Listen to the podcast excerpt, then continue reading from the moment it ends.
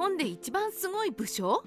敵中を突破して帰国した猛将島津義弘の武勇伝。三国志では武勇に優れた人がたくさん出てきます。呂布張飛関羽馬長関寧長領など多くの武将が一騎打ちで敵を倒して武勇でその名を天下に轟かしております。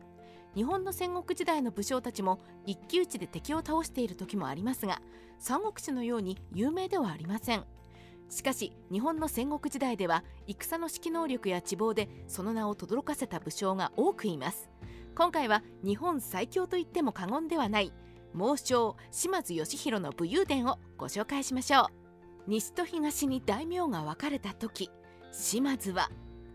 豊臣秀吉は全国に割拠する大名を討伐したり外交によって味方に引き入れたりしながら天下統一に成功。弟である豊臣秀長や千利休たちや御奉行である石田三成らの官僚。徳川家康を筆頭にした五大老と言われる人々の活躍によって天下は一つにまとまっていきます。しかし秀吉死後豊臣家内部の争いによって天下は乱れこの乱れを利用して徳川家康が天下の覇権を獲得すべく動き出します。この家康の動きを察知した御奉行筆頭の石田三成は徳川家康を倒して豊臣家を守るため西日本の大名たちに声をかけて味方を増やしていきます。三成の呼びかけに応じた大名は非常に多くほとんどの西日本の大名たちが大阪に馳せ参じてきます。この中に戦国時代最強の呼び名高い島津義弘も参加。島津が参加したことを西日本の諸大名は大いに喜びます。その後三成は徳川家康に宣戦布告を行います。今なら勝てる。三成はその後織田信長の孫である織田信秀の居城である岐阜城を味方につけることに成功しますが徳川に味方している東軍の大軍によって陥落してしまいます。岐阜城陥落を知った家康は江戸を立って東軍所長と合流。義弘は徳川家康が西軍に合流したことを知ると日が落ちてから三成へ三成殿今西軍に野襲を仕掛ければ間違いなく勝てるでしょうと進言します。彼と同じことを進言しに来た浮田秀家も大賛成。しかし三成はこの進言を取り上げることをしませんでした。義弘は戦機を逸してしまったと甥の豊久に口をこぼします。西軍 VS 東軍。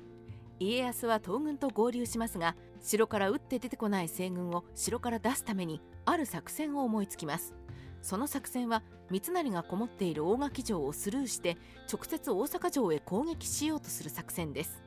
大阪城へ攻撃を仕掛けようとすれば三成も城から打って出なくてはならないであろうと考えた末の作戦です。しかしこの作戦は家康が考えた三成を騙すための流言で大阪城へ攻撃するつもりは1%もありませんでした。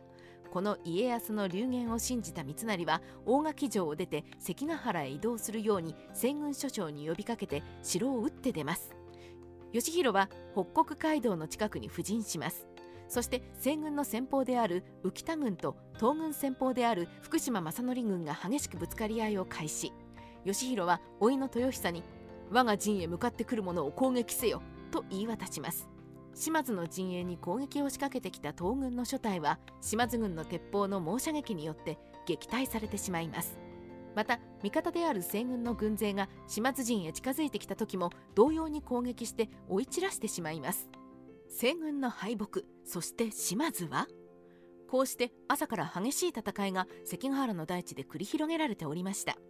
実動兵力が少ない西軍諸将ですが東軍諸将の軍勢を幾度も撃退して互角の戦いを繰り広げておりましたが松尾山に陣を張っていた小早川秀明の軍勢が西軍へ攻撃を仕掛けてきたことがきっかけで西軍諸将は壊滅的な被害を受けて敗退します。三成は軍勢を捨てて伊吹山へ逃走し大谷義継は自害浮田秀家も逃亡してしまいます。こうして関ヶ原の戦いは終結することになるのですが1体だけ静かに東軍であふれ返っている関ヶ原大地から逃げずにいる隊がありました。その隊の旗は丸に十字の旗印を高々と掲げておりました。この隊こそ島津義弘率いる島津軍でした。彼らは関ヶ原の戦いが終結すると急いで陣を払って東軍へ向かって突撃を開始。島津軍は鋭い霧のような陣形で徳川軍を突き破って逃走を開始します。徳川軍は島津軍を追撃するため四天王である井伊直政と本田忠勝を向かわせます。2人の将軍の追撃は半端なものではなく宇東坂と言われるところに到着した時はたったの200人しかいませんでした。ここで甥の豊久は義弘の身代わりになって追撃を食い止めようとしますが本田忠勝の軍勢によって討ち取られてしまいます。この豊久はその後別世界に飛ばされてしまうのですがそのお話はまた今度。家老の身代わり豊久の命を懸けた身代わり作戦によって本田軍の追撃速度は鈍ることになりましたが井伊直政隊の速度は全く落ちることなく義弘軍に全速力で猛追してきます。義弘の家老であった長寿院森厚が身代わりとなります。この作戦は功を奏して井伊直政を負傷させたことがきっかけでタイの追撃速度を鈍らせることに成功。しかし森厚は討ち取られてしまいます。